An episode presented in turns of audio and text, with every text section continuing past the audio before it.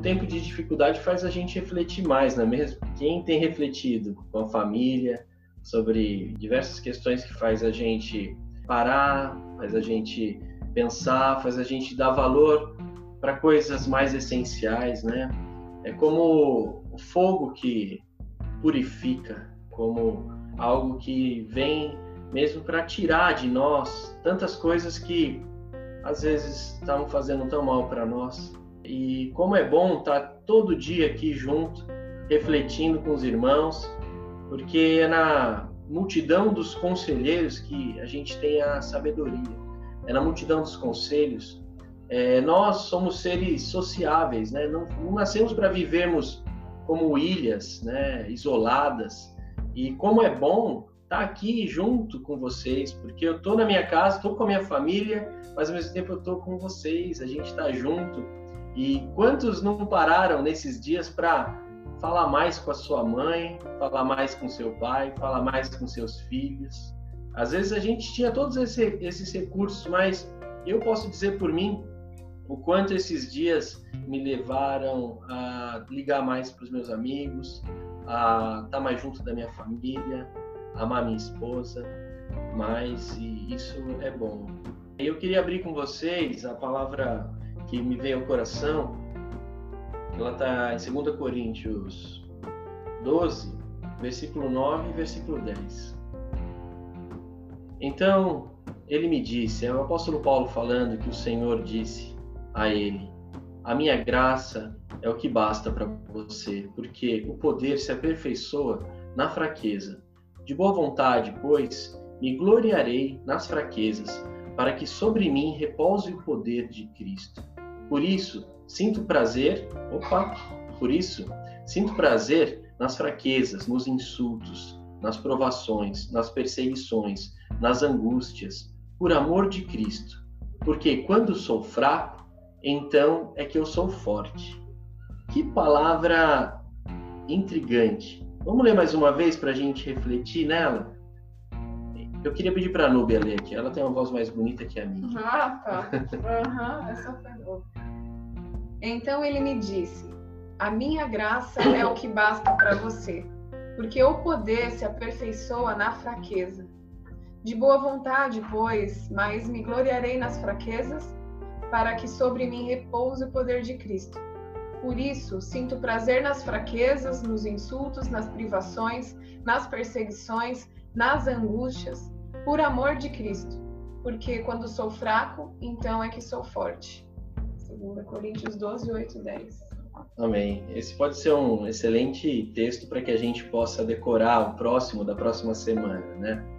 É, é um texto intrigante, é um texto difícil de ser compreendido, como é, que o poder se aperfeiçoa na fraqueza, como que nós podemos falar que, que, que nós então nos alegramos nas fraquezas, ou seja, a fraqueza então ela passa a ser algo que desejado, algo que, que nos alegra, como isso?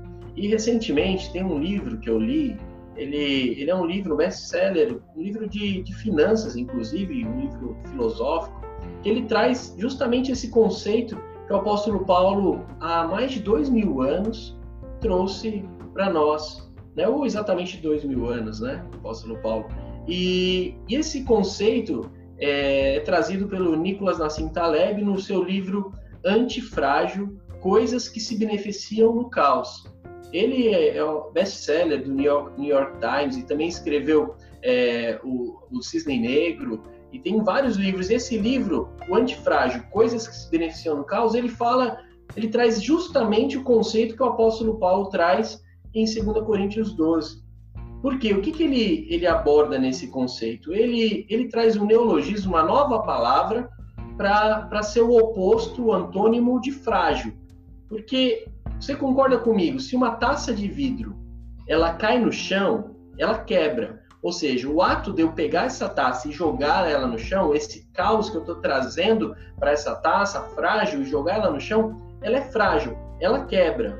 Um copo, um copo de plástico, uma pedra, por exemplo, uma pedra bem robusta, uma pedra de ouro. Eu, tô, eu pego ela na mão e jogo ela no chão. Esse mesmo ato meu de jogar essa pedra de ouro no chão, é, o que, faz com ela? Não acontece nada com ela. Ou seja, então o estado da pedra antes é o mesmo depois do caos, da atitude de caos que eu, que eu trouxe. Se o contrário de frágil é robusto, é, não, não daria esse sentido. Por quê? Se no meio do caos eu pego a taça de vidro, esse ato, e eu jogo no chão, ela se torna algo diferente, é uma taça quebrada, a pedra, quando eu faço esse ato, é igual. Então, o contrário de frágil não pode ser robusto, porque o robusto se mantém igual no meio do caos. E aí ele traz esse neologismo falando: o contrário de frágil é o antifrágil, que no meio do caos ele passa a ter uma nova natureza, passa a ser diferente, passa a ser melhor do que era antes. Né? A gente pode comparar com o nosso corpo. O nosso corpo, é, diante do estresse, diante da musculação, por exemplo, quando a gente está ali é, se exercitando, a gente está colocando o nosso corpo em estresse. E o que acontece com ele? A gente está se exercitando o corpo e o músculo nasce, o nosso corpo, a gente fica mais saudável, né? Ao contrário de uma máquina, um carro que ao, no meio do, de quanto mais ele anda, quanto mais ele é, ele é gasto, ele se torna é, frágil, vai, vai, se, vai se prejudicando no meio do caos. Nós, como seres humanos, no meio do caos, nós temos esse potencial de, de sermos diferentes, sermos elevados para uma nova natureza. E o apóstolo Paulo, ele diz que o poder do Senhor se aperfeiçoa para que em mim se, se, se, se, se repose o poder de Deus. Né? Então, olha como ele, então ele está dizendo assim, essa é a oportunidade que nós temos para que Deus haja, né? E um pouquinho mais acima, no, no versículo 7, ele diz: E para que não me exaltasse pela excelência das revelações que me, foi, me foi, foram concedidas, foi-me dado um espinho na carne, a saber, mensageiro de Satanás para me esbofetear, a fim de não me exaltar. Existem uma série de questões que acontecem na vida e, e a gente pede a intervenção de Deus para que sejamos sarados, para que sejamos curados. Mas se, for, se formos comparar nosso Pai Celestial como um Pai terreno, que vê seu filho diante de um dever de casa e fala, e o filho fala, pai, eu não consigo fazer esse dever de casa. Aí o pai chega lá e faz o dever de casa pelo filho. O que está acontecendo? O pai está fazendo uma intervenção que está sendo prejudicial para aquele filho. O, o, importante seria que o filho pudesse é, se deparar com a dificuldade. O pai está ali para sustentar, está ali para dar o amor, está ali para ensinar, mas não para fazer pelo filho, né? E diante desse cenário que nós estamos hoje, eu vejo muito essa passagem de como nós é, estamos num estado de fragilidade e nós temos que, que nos colocar diante de Deus se queremos ser frágeis para diante desse caos quebrarmos ou sermos robustos para diante desse caos nos mantermos iguais ou sermos antifrágeis que no meio desse caos podemos nos tornar melhores. E é isso que a igreja do Senhor passou por todo o período. A igreja do Senhor passou por perseguições com que o que fez dela uma nova igreja. Homens do Senhor como o apóstolo Paulo, que foi aqui orou para que o espinho da carne é, fosse é, fosse curado e não foi curado por Deus naquele momento, mas tinha um propósito de Deus em tudo aquilo. Então, eu queria deixar essa mensagem, meus irmãos, porque muitas vezes nós temos muitas coisas em nós que precisa ser, ser, é, ser examinada. E no meio de toda essa turbulência, podemos ser provados por Deus e que a nossa fé possa permanecer mais firme do que nunca, apesar das nossas dúvidas, apesar das nossas é, dificuldades. Né? No meio de tudo que nós temos vivido, nós temos refletido sobre várias coisas que nós não devemos fazer, várias coisas que nós temos a certeza de que não é importante para nós. E como é importante nós termos é, a consciência de que de, das coisas que não devemos fazer, das coisas que devemos dar, dar mais valor, é o momento de, de sermos purificados. Eu queria que a gente pudesse abrir também em 1 Pedro, é, capítulo 1, do 3 ao 7, como o apóstolo Pedro também coloca isso para gente. E ele diz: Bendito seja o Deus e Pai de nosso Senhor Jesus Cristo, que segundo a sua grande misericórdia, opa, eu vou ler aqui no, no meu.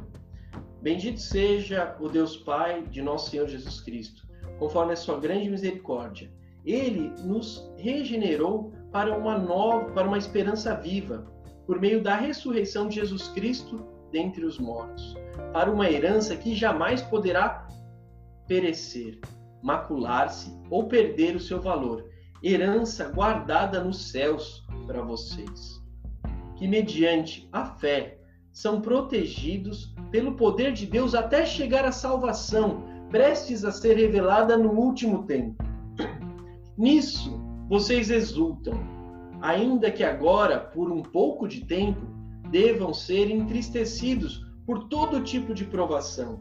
Assim acontece para que fique comprovado que a fé que vocês têm, muito mais valiosa do que o ouro que perece, mesmo que refinado pelo fogo, é genuína esta fé e resultará em louvor, glória e honra quando Jesus Cristo for revelado.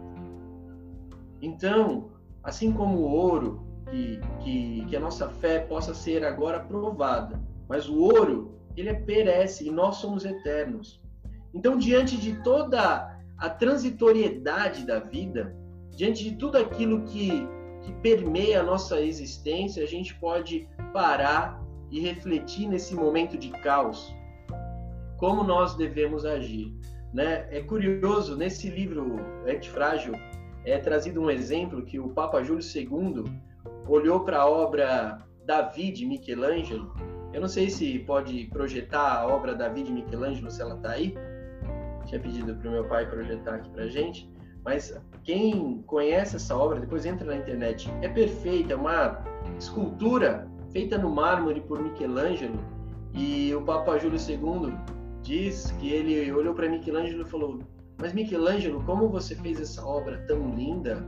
Aí Michelangelo falou assim: Foi simples, eu olhei para o mármore e tirei tudo que não era Davi. Então, que nós possamos olhar para nós e tirar tudo que não é, que não pertence à essência divina que Deus nos concede como uma nova vida. E esse é um tempo de purificação. Olha a obra da Davi aí. Eu tinha, eu tinha passado para o meu pai só a parte de cima, tá? No, sem a parte de, da cintura para baixo. Mas, mas porque de repente tem, tem crianças aí assistindo. mas a obra, a obra é, é linda. Depois quem puder ver. E porque é, até tem uma frase que diz assim que a perfeição ela não está naquilo que no quanto mais você precisa precisa ter, né? Mas enquanto mais você não precisa tirar mais, né?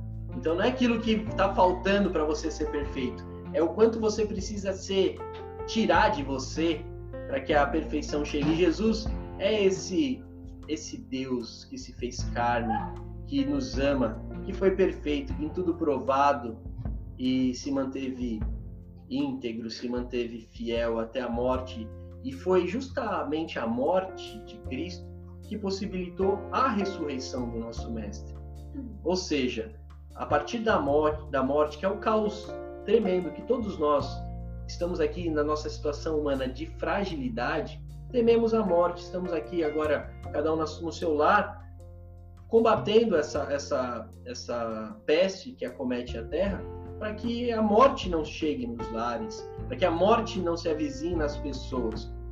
E a morte que nós tememos, mas foi o caos extremo que nosso Senhor Jesus Cristo viveu, que foi a morte, que foi providenciou para que ele pudesse ressuscitar e nos dar a vida eterna. Ou seja, que nós possamos entregar a Deus toda todo o mal, tudo que nos acomete, para que a nossa a nossa ansiedade saia do nosso coração mas sabendo também que é tempo de purificação, é tempo de renovo, é tempo de, no meio do caos, nós sairmos com uma nova identidade, algo maravilhoso como igreja, como seres humanos, como pessoas, famílias. Então, que Deus possa nos abençoar nessa noite. Amém?